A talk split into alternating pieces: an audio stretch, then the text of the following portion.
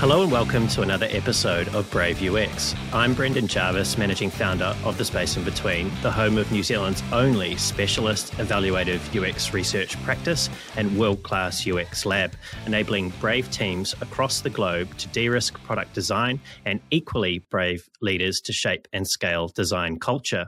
Here on Brave UX, though, it's my job to help you to put the pieces of the product puzzle together I do that by unpacking the stories, learnings, and expert advice of world class UX design and product management professionals. My guest today is Dan Brown.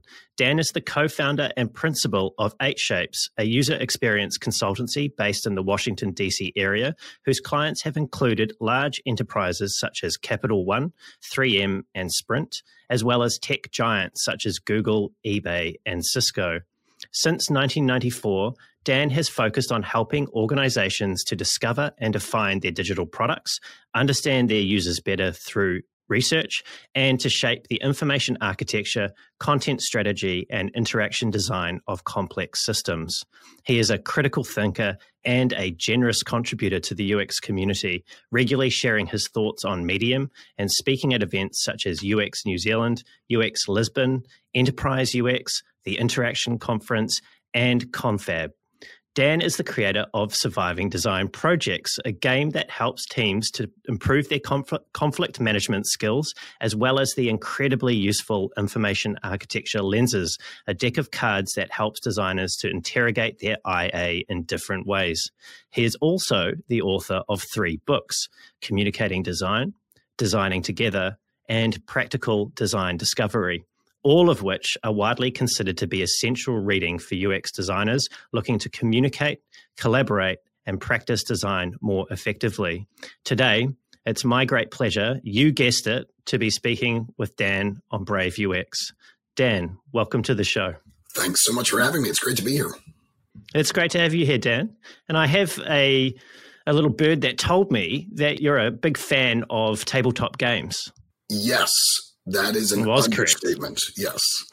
Yes. I understand, as I, as I mentioned in your intro, you even created your own tabletop game. And this isn't really a world that I know very much about. I mean, when I was a kid, I did collect magic cards. So I do have to put my hand up for that. I mean, okay. Magic the Gathering. Okay. And I also once played a game of Star Wars Rebellion that nearly ended up in my relationship with my brother in law ending in tears. But other wow. than that, yeah, it was pretty intense. Other than that, I'm a complete novice. Usually, when that happens to me, when someone's in tears, they're not an adult. Like it's it's usually one of my kids. But yeah, so I've played I've played Rebellion. That is a brutal, vicious game. So I can understand. It, it went over two days.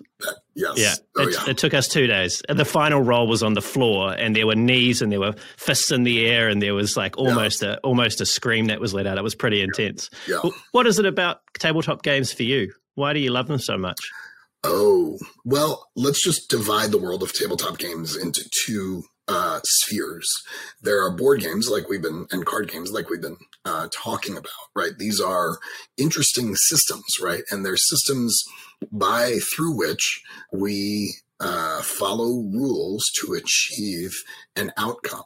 And as a designer, uh, I see myself as someone who designs uh, systems, not necessarily design systems, right? But as an information architect, someone who creates structures in which uh, information and users need to uh, inhabit the same space. And I see it as a, a real parallel uh, to the work or engaging in that way because it's similar to the work that I do.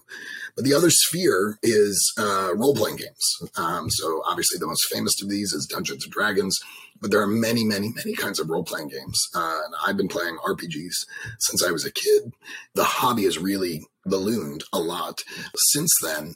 And there are all kinds of games now that kind of occupy that that space. And what I love about them is that unlike many board games, there is a collaborative, creative element to role playing games where we are working together to tell a story. If that isn't a good description of the design process, I don't know what is. And so I find a lot of value and parallels in that work uh, in my work as well as in playing those games. But I also just find them fun. I just love, I love the process of sitting down with usually my children uh, to kind of occupy this world that the game creates uh, for us uh, and to see what happens right? It's a it's a great way of uh, exercising the brain watching your children um, sort of do some problem solving uh, on the fly um, and and just kind of interact with someone in a in a structured way i guess so. And it seems you, you mentioned that um, you saw design as a as a way of working together to tell a story.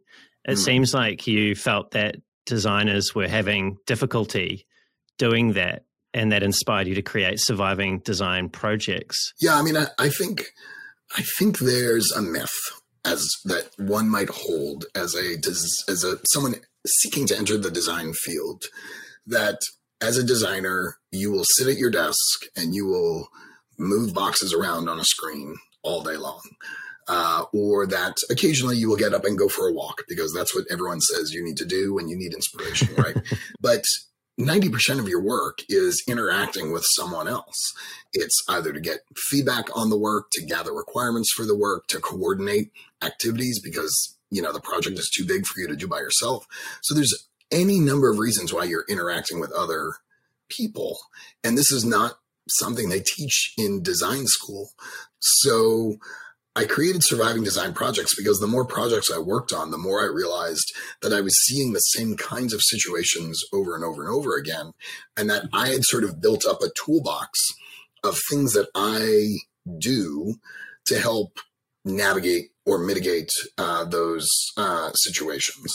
And there wasn't a simple recipe, right? There isn't like, well, my client is getting distracted by shiny objects, so I'm going to always bring out this tool, right? The tool, the what I call the patterns, really varied depending on myriad of circumstances. And so the best thing I could do was build up as many of those patterns as I could so I could evaluate what would be most appropriate given the situation, given the players involved, given what I was trying to achieve in this situation. Uh, and so surviving design projects came around where I was like, okay, well, I've got catalog of situations that I deal with on projects.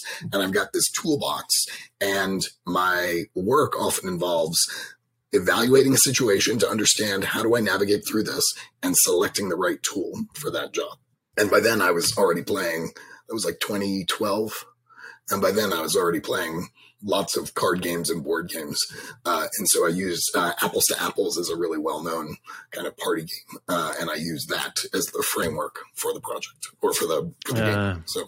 So your personal and professional worlds kind of dovetailed together there. You know, it sounds like a lot of work to create a tabletop game like Surviving Design Projects. Was it more work or more difficult than you expected when you first started?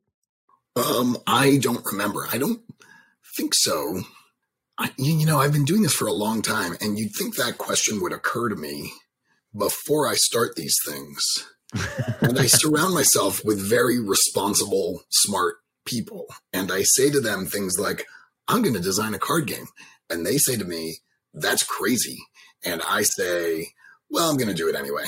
So, I mean, everything is more work. When you want to do it well, right? Everything is more work than you think it's going to be. I think what I found surprising about that process was, and again, this is going to sound ridiculous, was how important testing was.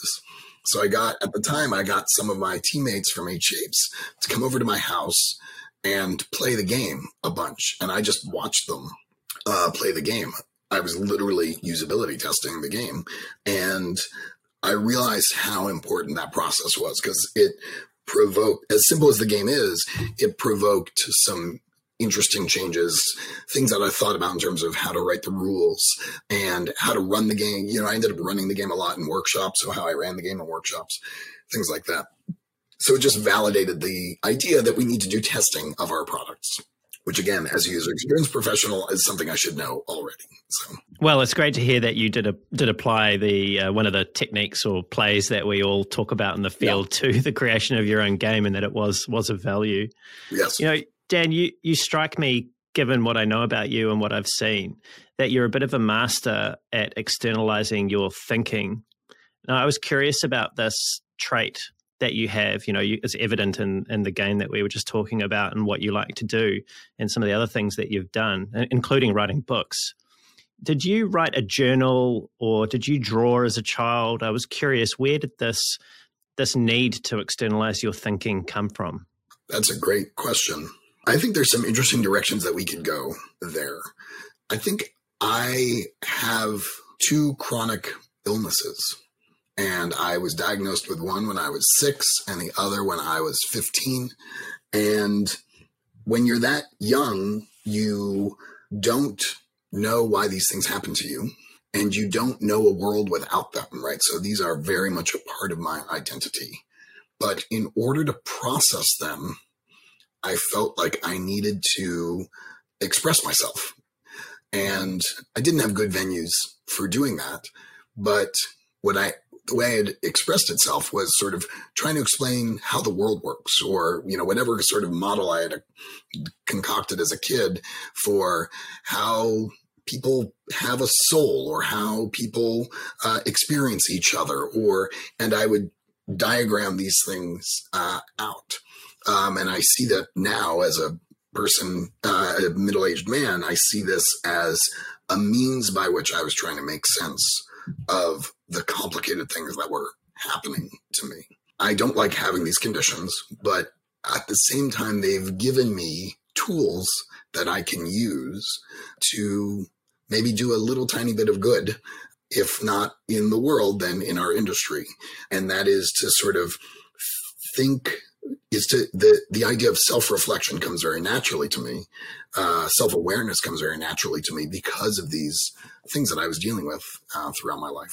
And so by being self-reflective, I can then sort of I I think what I try and do is then translate the things that I'm thinking about to make them tangible or meaningful uh, to other folks. Mm. And and the direct sort of output or, or product or outcomes from your own self reflection and need to make sense of the world is obviously led to a wonderful career in a field that really embraces those skills that you've got. But you've also you're trying to help other people in design to have the same practice of self reflection. Is this a practice that you feel that the field is in need of more? Or is it something that you feel like it's part of your mission to help us as designers to embrace and, and adapt that into our own way of working? I mean, I think that the field needs that designers need to to develop the capacity to reflect on themselves and their work. Full stop. Whether I think there's ever enough of that is irrelevant, right? Because there's always the capacity, uh, there's always an, a need to reflect more. There's always a need to examine our work more. In the 90s, we thought we were doing a pretty good job. And here we are 20 years later, realizing just how screwed up the world is because of some of the design decisions that we've been making over the years. So one of the things I think that again, another myth might be that people think there's an end to self-reflection, but it is a practice that you will need for the rest of your design career. And the sooner you cultivate it, I think the more successful you can be as a designer. I wonder if I guess I'm sort of a hopeless optimist, right? So part of me thinks that with a greater capacity for self reflection, we might not have been in the position that we are in today with sort of some of the harm that modern technologies have caused in the world. And there's there's definitely a, a, a, big rabbit hole we could go down there. Before we, we do go down that, I wanted to bring you back to your childhood. You mentioned these conditions that you were diagnosed with, and this is where your self reflection and your need to externalize your thinking came from. Yeah. If you put yourself back in that teen, those teenage years of yours where you were using self reflection and externalization of thinking, what was it that practice gave you personally at that time of your life? I think there's a need to put complicated things into words that uh, other people can find accessible. By going through that process, we take thoughts in our heads that are complex, right? That are sort of inherently complex, and we try and break them down and make them accessible for other people. I'm experiencing, you know, X, Y, and Z. How do I articulate that in a way that someone will understand it, maybe empathize a little bit with me, but also maybe help me too, right? Uh, and by by uh, creating these frameworks, creating these vocabularies that are accessible to other uh, people, we can create a shared experience. So even though you are not experiencing the same illnesses that I am, you are experiencing other things that maybe bring uh, these feelings out, that brings this kind of self reflection out, right? And a shared vocabulary, which is one of the outcomes of externalizing your internal world. That shared vocabulary builds that bridge between us. I mean, both of my parents are teachers too, and so I can't I can't discount that. That I grew up in a home that prioritized education, and I mean, uh, I'm in a profession that neither of them could really, neither of my folks could have imagined. And what I see is a direct line between the work that I do today and the work that they were doing when I was a kid as educators, as storytellers, as people who are responsible for helping other folks internalize uh, certain ideas. And so I think that part of that externalization comes from that instinct as well that I got from from that particular uh, aspect of my childhood. I get the sense that your house must have had quite a few books available uh, you would think well, they're not big readers. My mm dad, not a big reader. so my dad is a, a, film professor. So we watched mm a lot of weird movies when I was a kid. Thinking about what you said earlier about the state of big technology and some of the decisions that were made in the 90s, let's come back to that. You've been doing this for a wee while now. By my count, it's about 25 or 26 years. Yeah. I wanted to get a sense from you, looking back on that time in the field, what have been some of the things that we have forgotten as a field that we discovered earlier on that we that we're we've lost in our practice and that we need to be reminded of? Oh, that's an interesting uh, perspective. I'm not sure I would have taken that perspective, but I mean, the thing that I I see, uh, or or the thing that I don't see. One of the things I don't see uh, is information architecture, right? I, I will show up on design teams and they've got incredibly talented designers, like folks who can, you know, produce a set of mock-ups in Figma, work collaboratively, work effectively with developers, like all the things that we prize uh, today. But you know, the the navigation will just be this hodgepodge of of menu items, and I'm like, why did why? Why does that get the short shift there? And so i think there is i think we have long discounted the value of deep thinking about structural problems. Were we better at it back then? I don't know this field was smaller so maybe it was easier to sort of for for we information architects to be louder uh, about it the IA conference, formerly the IA summit, has always been just one of my favorite events. Um, but even that has become, I think, out of necessity. This is not a knock, but um, not strictly about information architecture anymore. And so we see fewer and fewer people um, engaged in that the complexity around underlying structures, and which is a shame because the products are getting complicated and their reach is getting further. And so there is an increased need uh, for these things. Yeah, that's interesting. And I asked you about what we're not doing that we were doing earlier, and you've obviously raised IA as an example of something that's fallen by the wayside. You know, the ability to really think about the structural components of what it is that we're creating. But I, I, am drawing, going to draw a line here between what I believe you were touching on when you first raised this topic, which was some of the errant decision making that right. has led to some of the abominations that we've ended up creating and the social side effects of those. And we don't need to name names unless you want to. But that seems to me to be somewhat as a result of not being enough, uh, critical enough in our thinking about some of those structural things that we were putting in place and what they might lead to, which could be easy to look back on and, and say, oh, it's evident that because we didn't do A, we ended up with B. What What are your thoughts on the role of IA in that deep critical thinking, and how that may or may not have helped to shape the world in a different way if we'd been more deliberate in its practice? Well, I'm gonna I'll start there, but I kind of want to shift it because I, I do think that with information architecture comes a certain amount of critical thinking, right? Thinking deeply about the kinds of connections and relationships uh, that are that are being made. So I do think information architecture um, plays a role in that. But I think what's missing is something that has never ever been present, which is this. And it's hard for me to articulate this as a middle-aged white man. A notion of the way other people experience technology, right? The way people who don't look like us or have our same uh, background experience technology and experience social technologies, if we're, you know, being very specific.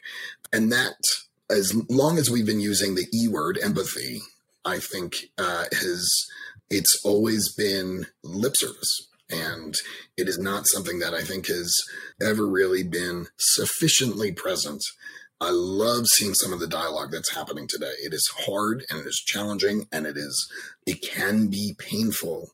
But for me, that helps me recognize that there is an opportunity for growth, at least in me, to recognize what's been missing from my process all along or what's what is that? What has challenged you? What have you realized that's been missing?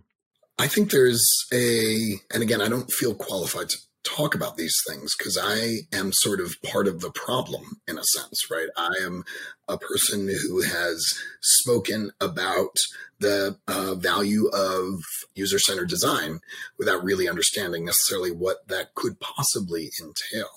I haven't really thought deeply about the recruiting practices that we use when we recruit for user research studies, right? And my attitude has always been something is better than nothing, right?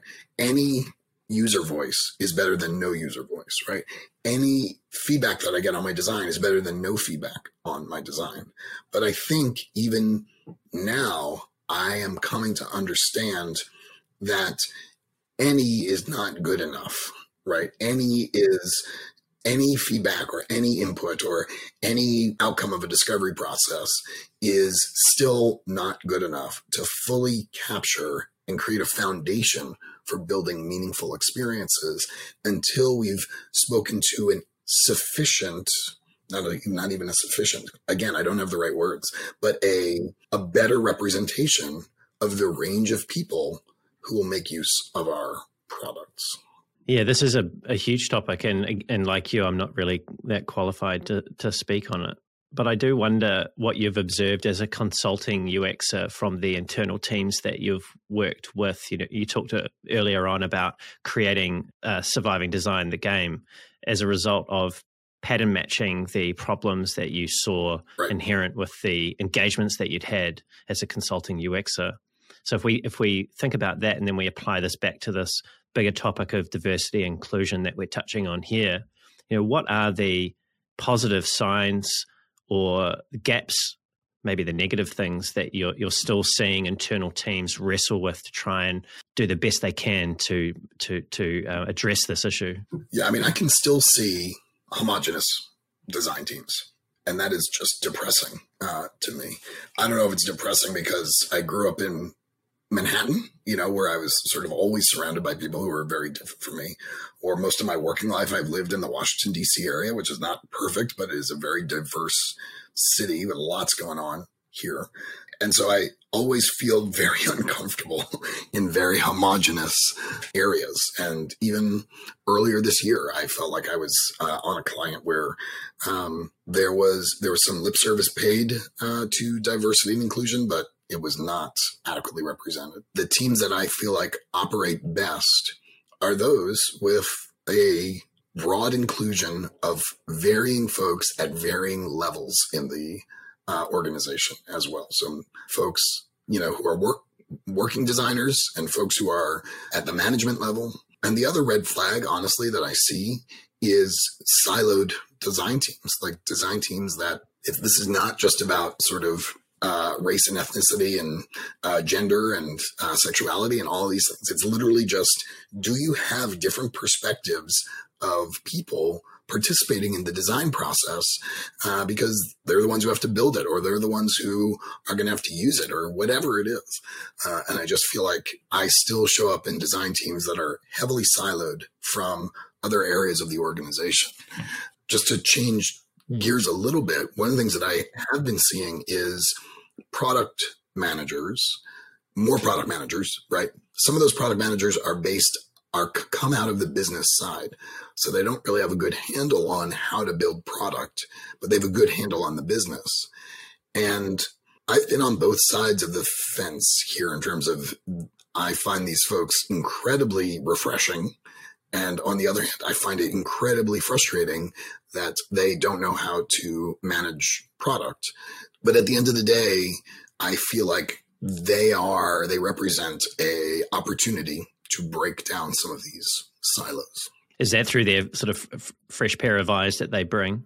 Yeah, I think there's the fresh pair of eyes. I think it's just their their perspective coming out of the business side. They've got a different set of connections than we on the implementation side, and the we on the building side.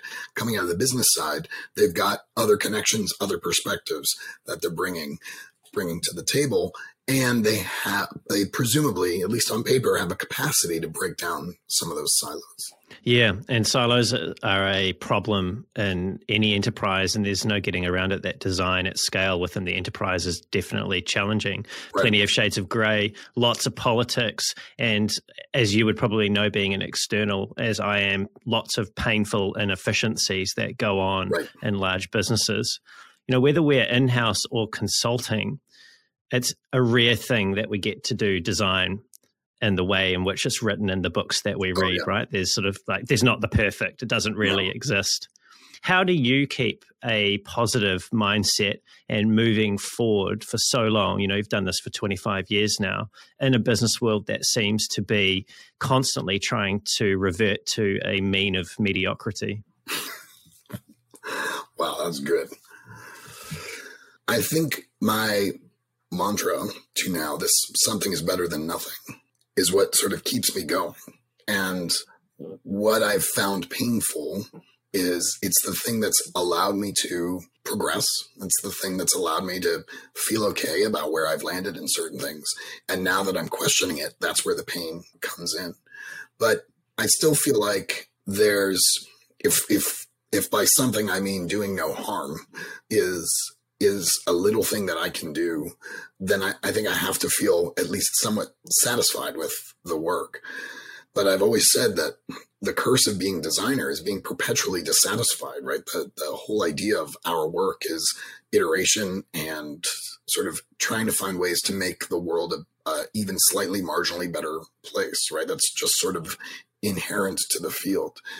So because of that, I relish small wins, uh, but I don't feel like I can rest my laurels entirely upon them. Thinking about that do no harm and your practice of self reflection, what are the sort of things that you ask yourself before you take on an engagement or that you assess through an engagement? Oh, yeah.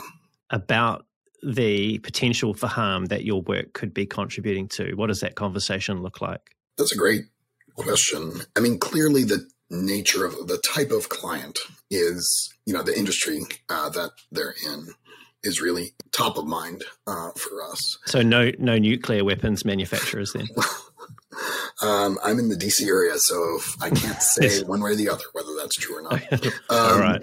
uh, I think also sort of the kind of work that the individual team uh, is is trying to do.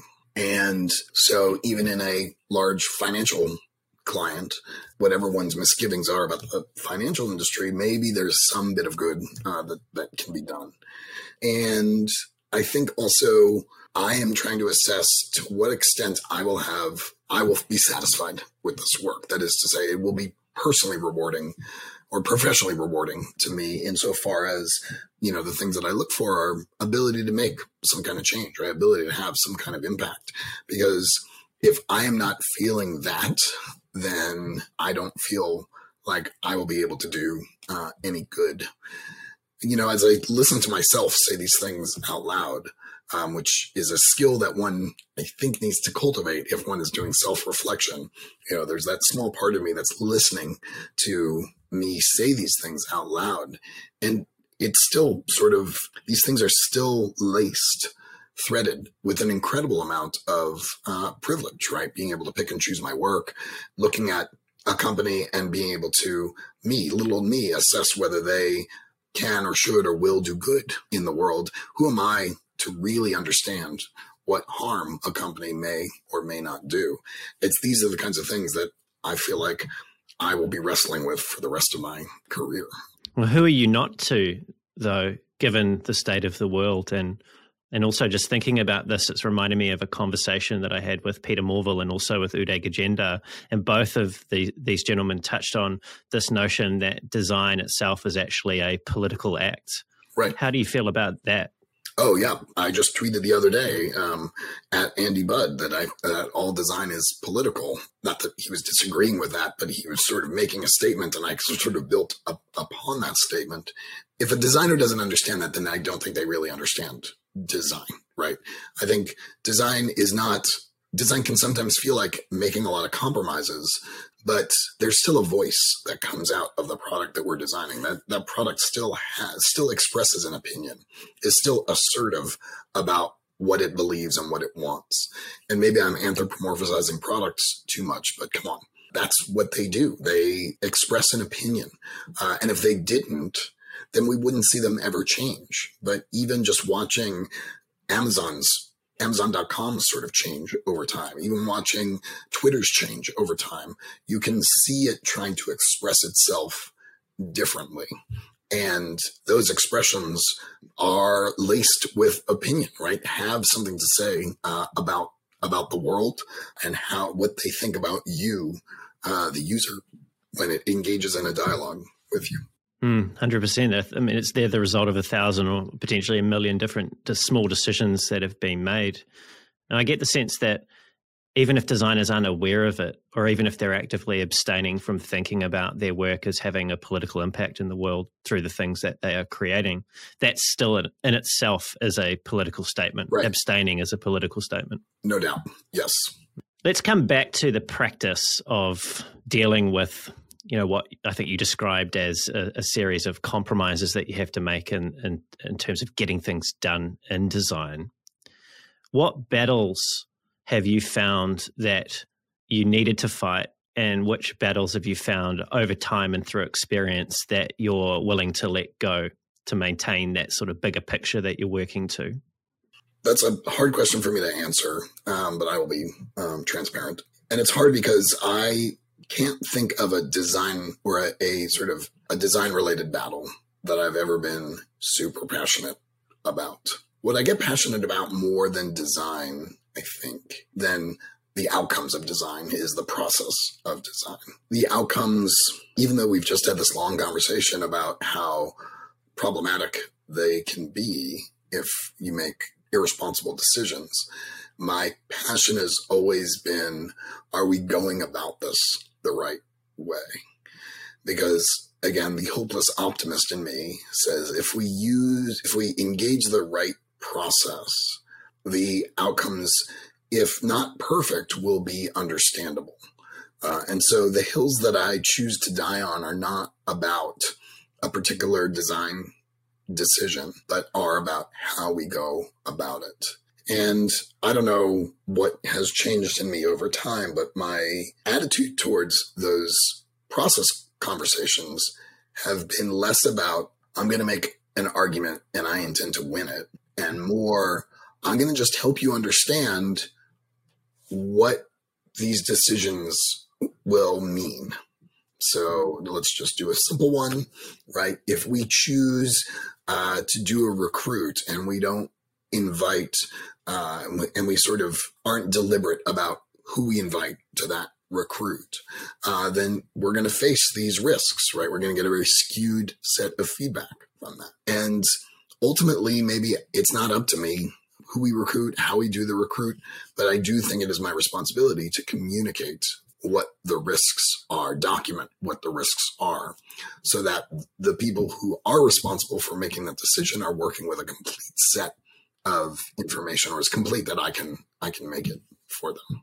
I get the sense that you feel like our reliance on processes like the double diamond, we've become overly do- dogmatic in that, and that that's led to some intellectual laziness about some of the critical things that you've just touched on there about who do we recruit and what the impact of those decisions may be by just referring back to our way of working as we've always done it. Yeah, I mean, uh, I do a lot of cooking, and I do most of my cooking without a recipe, and and I think, well, I haven't been fired yet, so that's my kids will complain about my cooking, and I'm like, friends, there's only one person at this table I need to impress, and her name is Sarah. And if she's happy, I don't care what the rest of you think. Um, but uh, that's my wife. And that kind of cooking is all about course correction, is all about I'm picturing the goal, I know where I want to end up, and then imagining the process you need to get there and as things go wrong, oh, the pan was too hot, or oops, I put too much butter in, or whatever it is, like course correcting to make sure that you can still arrive at an approximate destination. And that's, in my mind, almost a perfect metaphor for the design process because you never know what's going to go wrong right you can you can have sort of your perfect process outlined and then when you try and recruit users you get nobody, right? Or you get the the executive coming in right in the middle of that second diamond, uh, and you've never seen them before, and they're like, "Oh, I hate all of this," right? You never know what's going to happen, right? And so, and it's a creative process, so.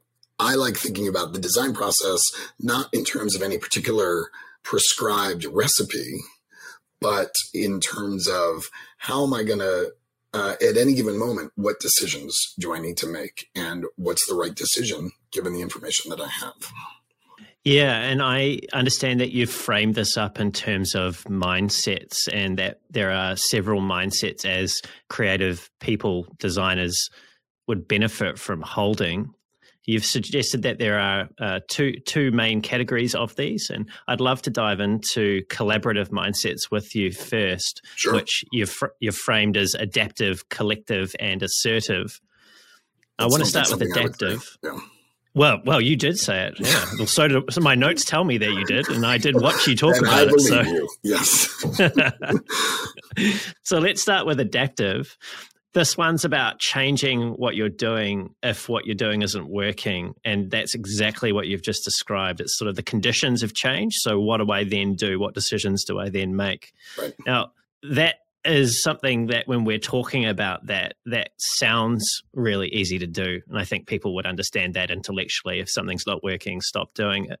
But we as humans suffer from a number of different biases, one of which is I think this is a bias, sunk cost fallacy, yeah. which is basically like we've spent so much time walking down this let's road. Just, let's just keep going. Yep. Let's just keep going, regardless yep. of what the new information is. And there's also this political nature of the organization where there's a bit of losing face and just how safe is it for me to go, you know what? I was wrong, or things have changed and now we need a bunch more budget to go down this different road. Yep how can we as designers become more brave in recognizing when things have changed and and to make better decisions even though it might be really difficult? Arrived at multiple answers to that question. I'll start with the last one i thought of which is i think or i aspire to always ask myself why am i doing what i'm doing right now? And if i don't have a good answer for that question then i have to change course.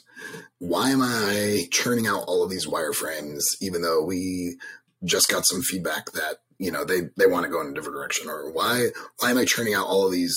Why am I running this usability test, even though I don't really have goals uh, for what I want to get out of this? Why am I doing these things?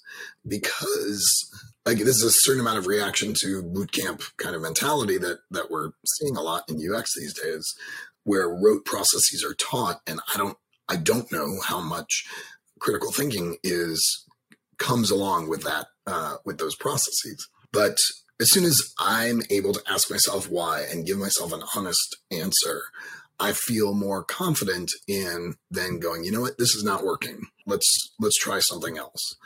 So I think that's that's at least one sort of mechanism that we can use to help us course correct, which is not something I use in cooking. So the metaphor kind of falls apart there, but here we are. That's right. It's not about being perfect. Right. No. Something else. One of the other mindsets was this this notion of um, the collective, and that's definitely a conventional wisdom that design is a team sport. It's better done with others. Are there any exceptions to that though in design? You know, are there any areas of design where having an individual mindset actually leads to better outcomes? Uh, no, uh, but I I would add some nuance, which is only that you don't have to do everything with someone else.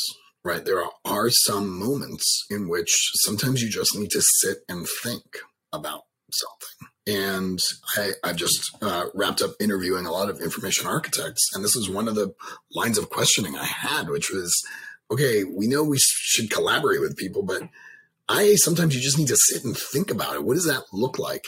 And it was really interesting to me that very few people could answer that question, that it was always about bringing in someone else.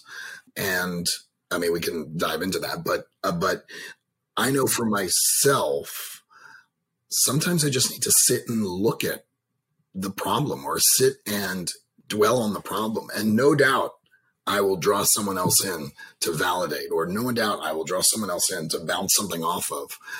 Sometimes I think my role as a design lead is just to sit there and let someone else talk about their work out loud because you hear it differently when you say it out loud. You you experience your own work differently when you do it out loud, which again is something you can do by yourself, but is better when you're talking to someone uh, about it.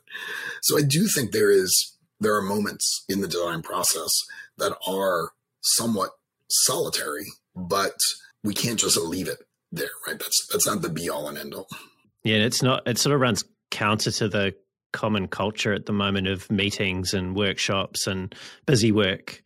Know, where do we, when do we get that time, and how do we make that time to actually do as Dan suggested and and as you've suggested, and take that um, take that space. You know, yeah, yeah sit, sit, and think. It's such a luxury.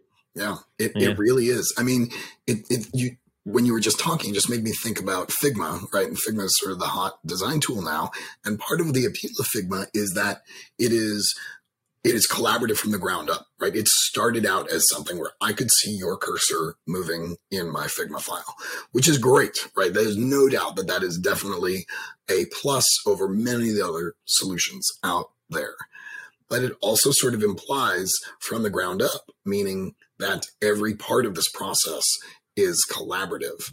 Every spreadsheet that I create is in the cloud, right? And shared with someone else, right? And that spreadsheet has my brainstorming about categories. Every Miro board is in the cloud and designed to be shared with someone else, even though it's got sort of a brain dump of whatever I'm thinking about uh, the design problem. I'm not saying we should create walls in those spaces. I think that would make me a little bit of a hypocrite, but the mindset of collectiveness is built in. And I think we don't, because of that, maybe we don't give ourselves permission to, to turn that off and just say, let me sit and think for a second so I can process what I'm dealing with, either intellectually, like I'm trying to solve a problem, or emotionally. That was a really hard user interview, and I need to just sit and deal with it for a second before I move on to my next one.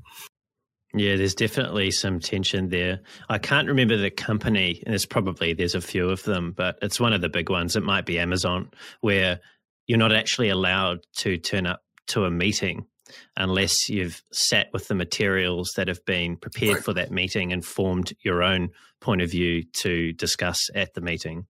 I think that's that recognition that, you know, coming in uh, half prepared and not really having had the time to think about what might be critical decisions that you're making on your own actually do the the collective a a disservice. So, yeah, it's hmm. I I mean I find that a little bit frustrating too, because I feel like that can be arbitrary. Uh, is is smacks a bit of gatekeeping, right? Of well, if you didn't have the time to sit and read this twenty page report, then I don't really care what your opinion is, and that's baloney, right? Every I still value other people's perspectives, and especially in this day and age, I forgive you for not doing the homework. Like I haven't done the homework all the, like I don't, I don't do the homework 100% of the time, but I still want to have a voice. I still want to be able to contribute to the conversation.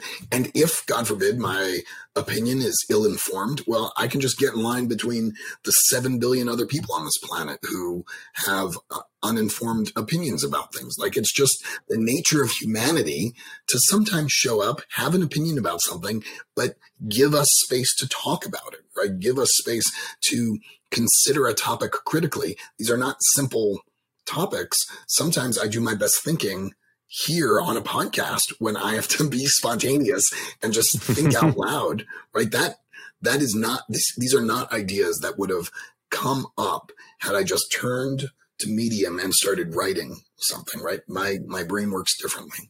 So wow, that was a soapbox. Well, I love it. I feel like I struck a nerve there, and you were yeah, rather assertive. which brings us to we got there. well, let's speaking of assertive. You know, that's a word that that's a mindset that you've proposed as well, yeah. and that is a word that can bring up some mixed feelings for people. It, it yeah. can sort of verge on overconfidence or or arrogance, sort of what comes to mind. Well, for me, at least. So, it's in a, the context a, of a fine line, yeah, there's yeah, so yeah well, let's explore that fine line in the context of design. What does it mean to be assertive in a positive sense? I think I think it means having an opinion, right? And you know, showing up and, and, I struggle with this. This is the one I struggle with the most because sometimes I look at something and I'm like, I really don't care. I'm sorry. I'm trying. I'm trying to care, but I really don't. And what's ironic That's when you find yourself catching those yawns when you're trying not to yawn with your mouth open. You get those in meetings. It's not that I'm bored. It's just that I don't. I literally don't. I'm.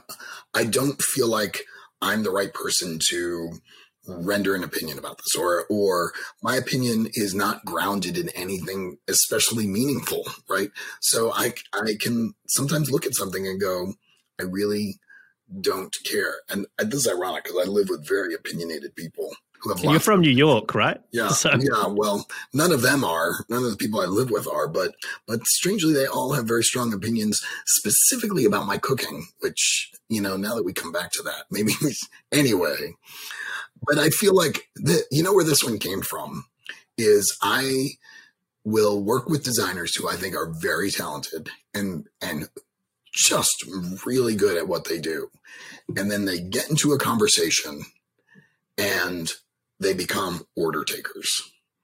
And my heart breaks a little bit for those folks because I'm like, part of the process is being assertive, not just about what you think is the right direction, but asking questions, like not taking anything for granted. I think if I could find a better word, then maybe a better word for this is whatever is encapsulated in not taking anything for granted, not taking anything at face value, so that when you get critique, when you get someone kind of pounding on your design, your instinct should not be, no, this it's my way or the highway, or no, uh, uh, sure, I'll do whatever you tell me to do. It's, well, help me understand why you think that's the case, or help me understand why you think this is broken, right? Being assertive, it means in this case, not simply just accepting what someone is telling you, but trying to dig underneath it to understand it better.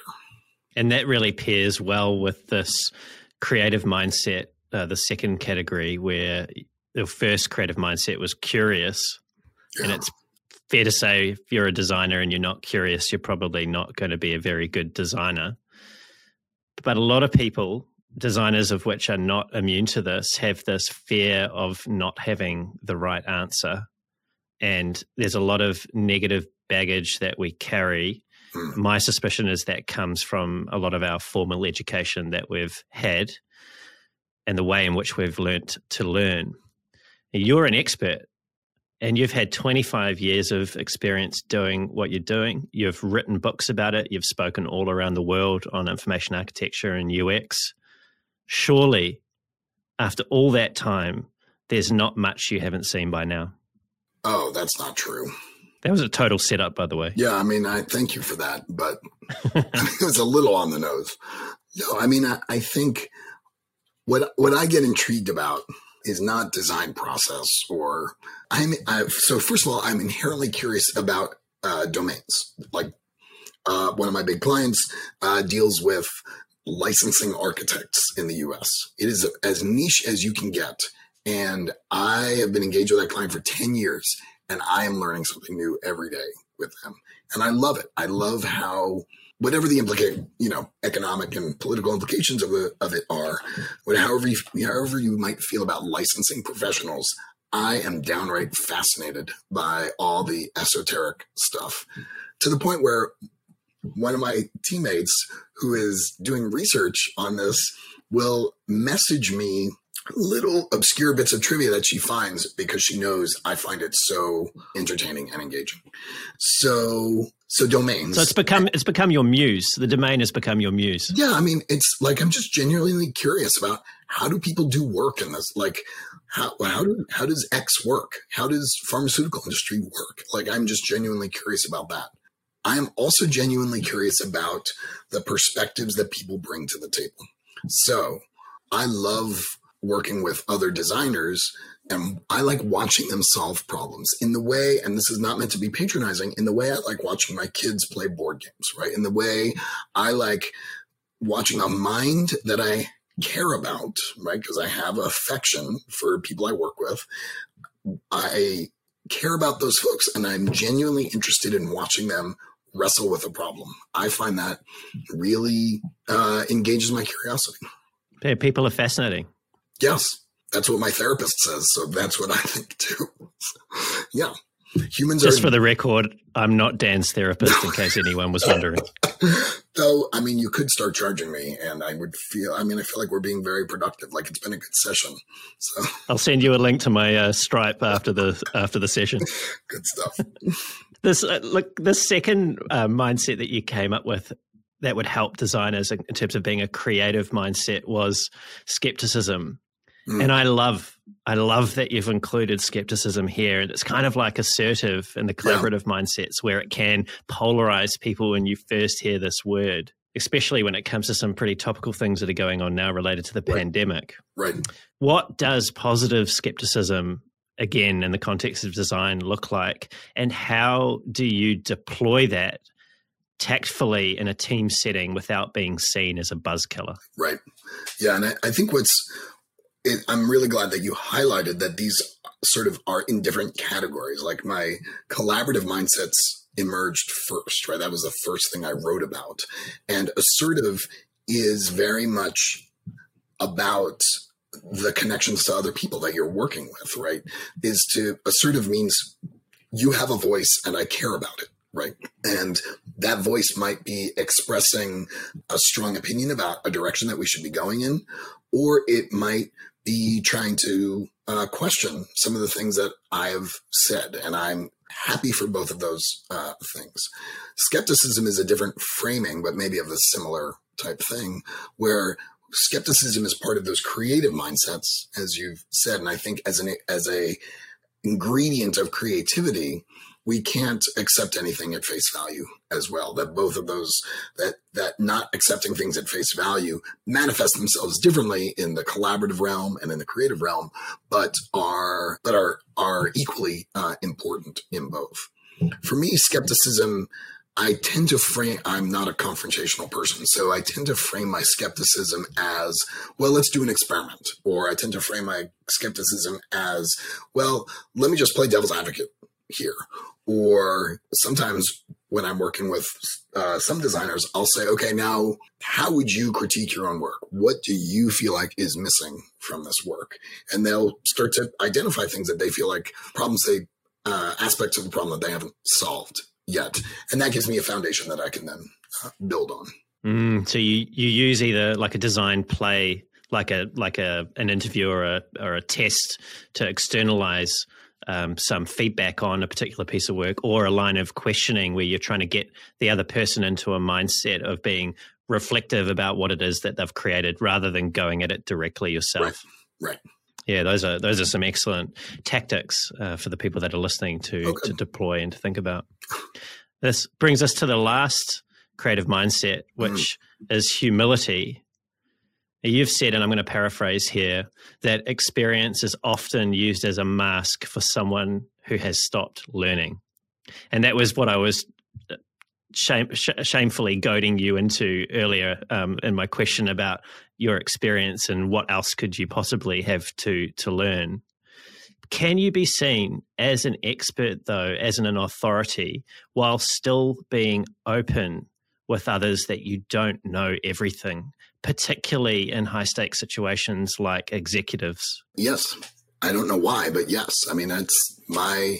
I never, I try never to feel like I must have the answer because I um, know that that is a recipe for humiliation that it is it will end up being more embarrassing if i try to make up an answer and more arrogant in a sense uh, if i try and make up an answer uh, than simply say you know what i don't know but i know how i'm going to find out.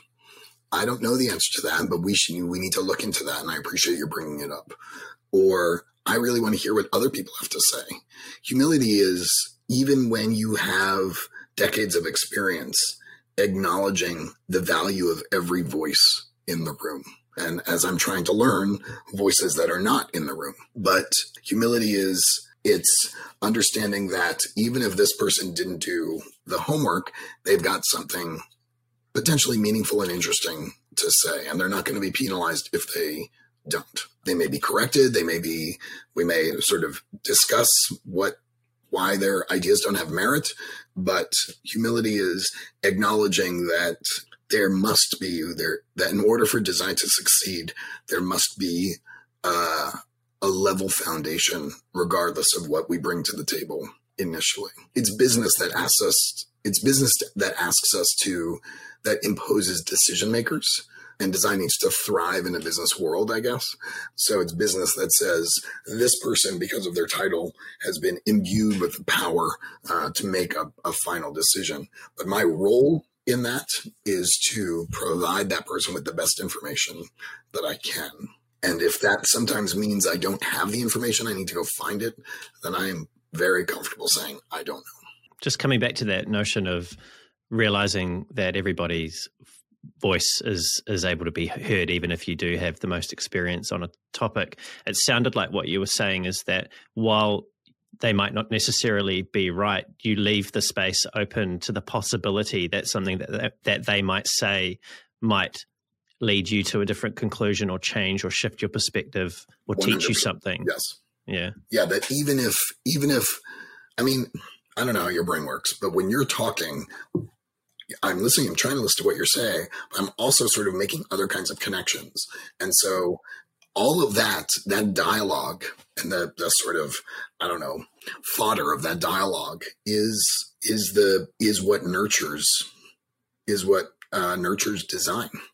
Uh, as a process. And so I, I it's it's um, the nutrition right of of design.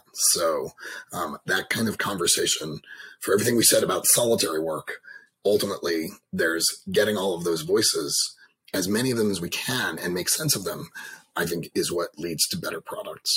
So, speaking of getting more voices and leading to better products, you've recently started a video series and it's also a podcast called A Lens a Day mm. Conversations about Information Architecture. Yes. And literally, I was super impressed by this because I know how much work goes into just doing an episode a week. You've you've been releasing literally an episode a day, which is just yes. phenomenal. And this is based on your set of cards that you right. created, your information architecture lenses. So I have, Why? I have a lot of things that Brendan does not have, which is uh, a, a deck of prompts that I can use and no desire to do as much research as you have done in this interview. so I basically told them, hey, I'm just going to ask you a bunch of questions. My dad is an interviewer uh, by trade. Like he was a film professor, but what he was really, really known for was was was interviewing people who make movies, and he was he is so good at it, um, and so that's my my interest in interviewing. I think comes from watching him as a as a kid, uh, and he would he would be uh, appalled that I don't do any prep for those interviews because most of my childhood was watching him like do a tremendous amount of research uh, in advance of interviewing folks. But yeah, I I kept them short. I uh, asked the same basic set of questions. I'm pretty good at thinking on my feet, so they would say something and I would try and respond uh, to that. And I always had a lens that I could come to to kind of prompt a certain amount of, of conversation. So. Well, I'm taking notes. Maybe I need to simplify my process. Oh, you are doing you are doing fantastic. I, uh, it's it's been a joy to have these conversations, given the amount of research that you've done. I mean, this is this just just to put the lenses aside for a second. Mm. When I talk about experience and how I'm sad that the industry as a whole does not value experience as much as it values, say, youth or novelty. It's because what comes with experience is the amount of research that you are drawing upon, right? I can, I can cook a meal without looking at a recipe because I've cooked literally hundreds of meals. Uh, and during the pandemic, it's basically all I've done is just every, there's a meal I got to go cook for the family. So I feel like that experience, there's value in that experience as well, because it allows us to ask to, to get to a depth that I don't normally get to get to when we're talking about this stuff because because the interviewer has not necessarily done this this amount of of research. So it's sort of a meta illustration of why experience is so valuable because we are drawing you're you're drawing on a well that would not have been there without that experience of of doing uh, the the research that you've done. So thank you. You talked in. Oh, you're most welcome. I, I thoroughly enjoyed researching for today, Dan. You're drawing on something that comes to mind from your talk at UX Australia last year, where you explored questions and depth, and we're not going to have time to go into that today in any detail. Can we do which is a shame. Yeah, I would love to. Yeah. Let's do another one. but you you talked about one of the particular types of questioning is to plumb the depths, right. and that's definitely the the approach that I take to Brave UX and the kind of questions and what I really love that I get from this. And what I was curious about with your new podcast series, A Lens a Day, was as the person who created the lenses, who's now interviewing other well known, respected information architects who are also experts, some with comparable levels of experience to yourself. How has this process of having these conversations changed the way that you think about IA? Oh, what a good question. Um, and and to be super clear, I did not just interview people with a lot of experience. I've spoke mm-hmm. to folks with maybe 10 years under their belt, maybe with two years under their belt. Uh, it was important to me to get a range of perspectives. So what I did not do in depth, I tried to overcompensate in breadth, right? And I felt like what 50 lenses gives me is an opportunity to talk to 50 different people and see lots and lots of uh, perspectives.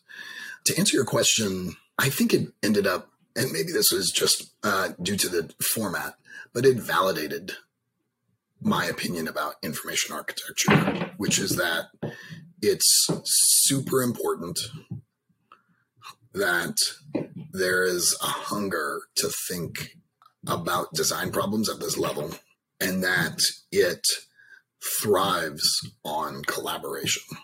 And if I were to say, I mean, those were sort of the themes that ended up emerging when I sort of think mm-hmm. back on the highlights for me. It was, you know, the fact that whenever I asked people about process, it was always about asking questions of others. It was always about drawing other people into the, or, I mean, I specifically asked, how do you draw people into the process?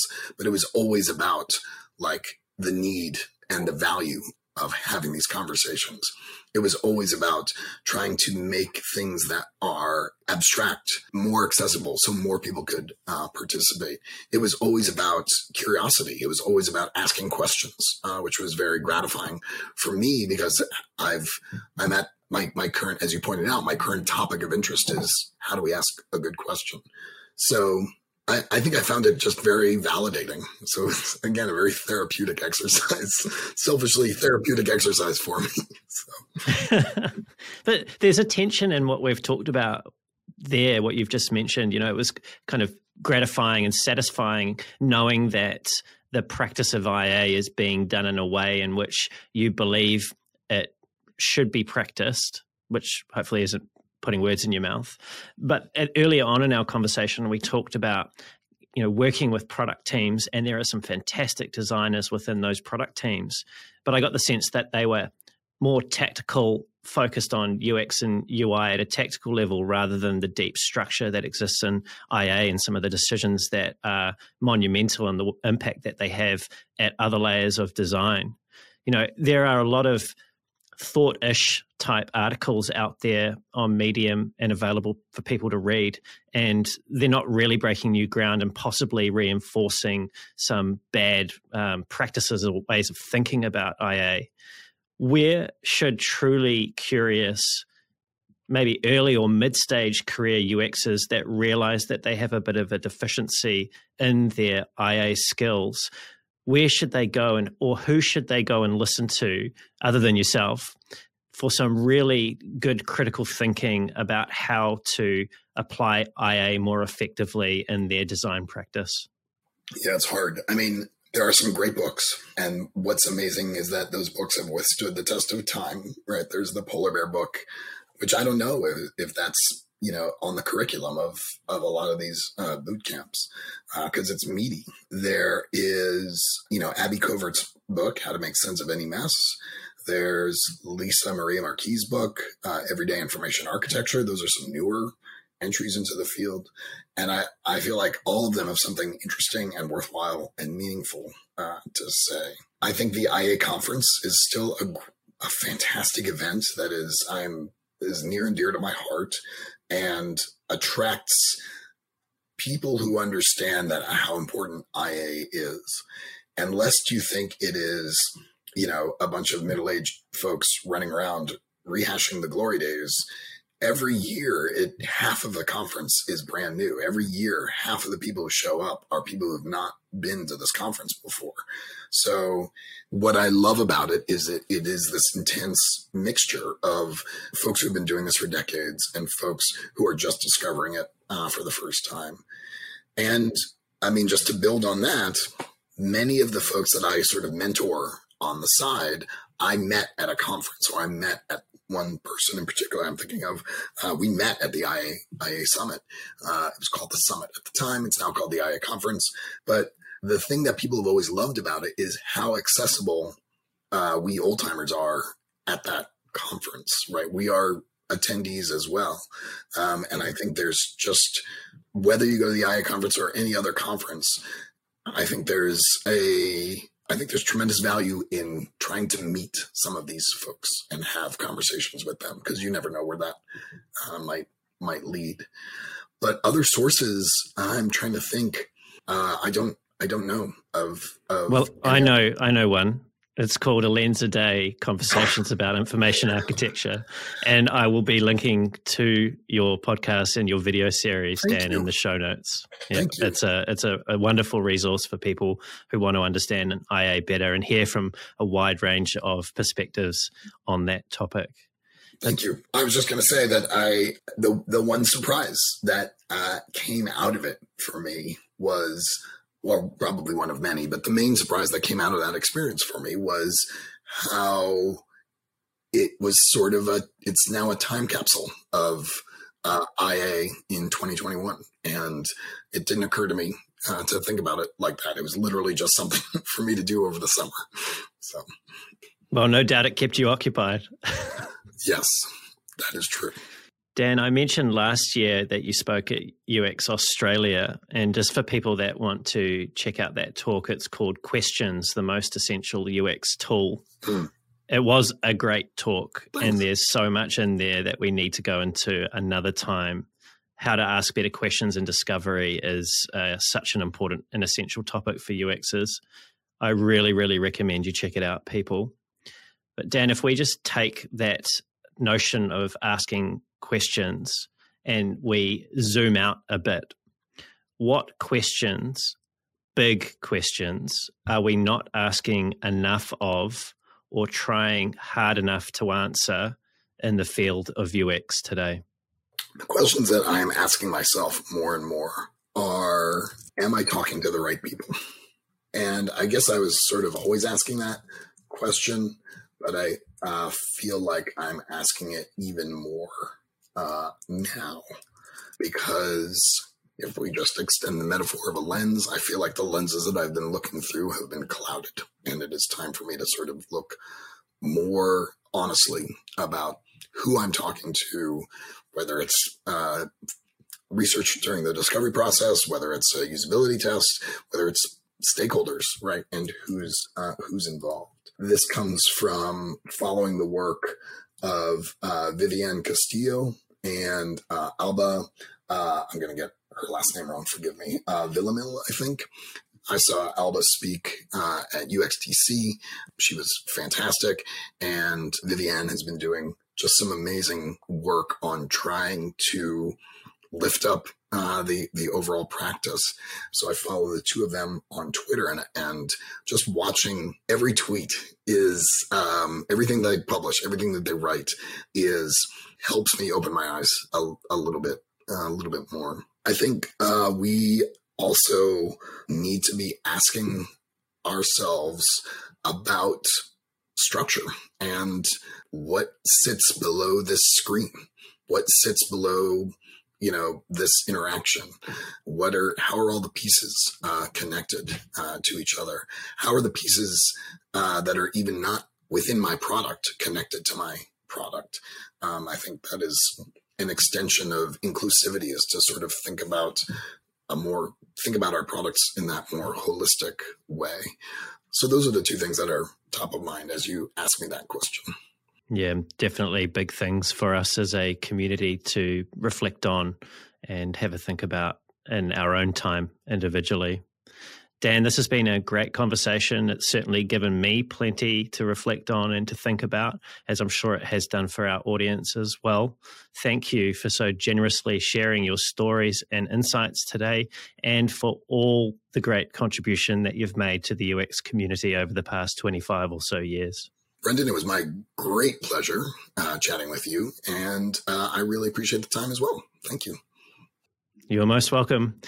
Dan, if people want to find out more about you, about Eight Shapes, about a lens a day, what's the best way for them to do that?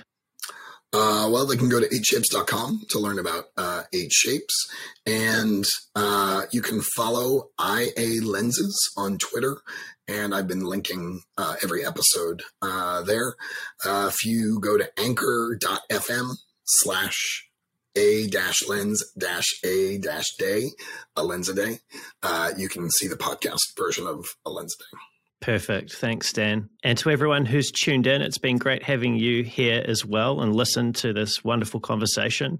Everything that we've covered will be in the show notes, including where to find Dan, find Lens a Day, and all the other great resources that we've spoken about. If you enjoyed the show and you want to hear more great conversations like this with world class leaders in UX, design, and product management, don't forget to leave a review and also tell someone else about the show if you think they would get some value out of this conversation and conversations like it.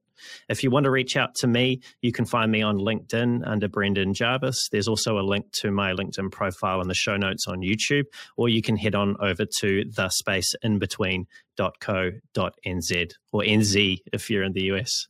And until next time, I'm glad you know what, what I mean.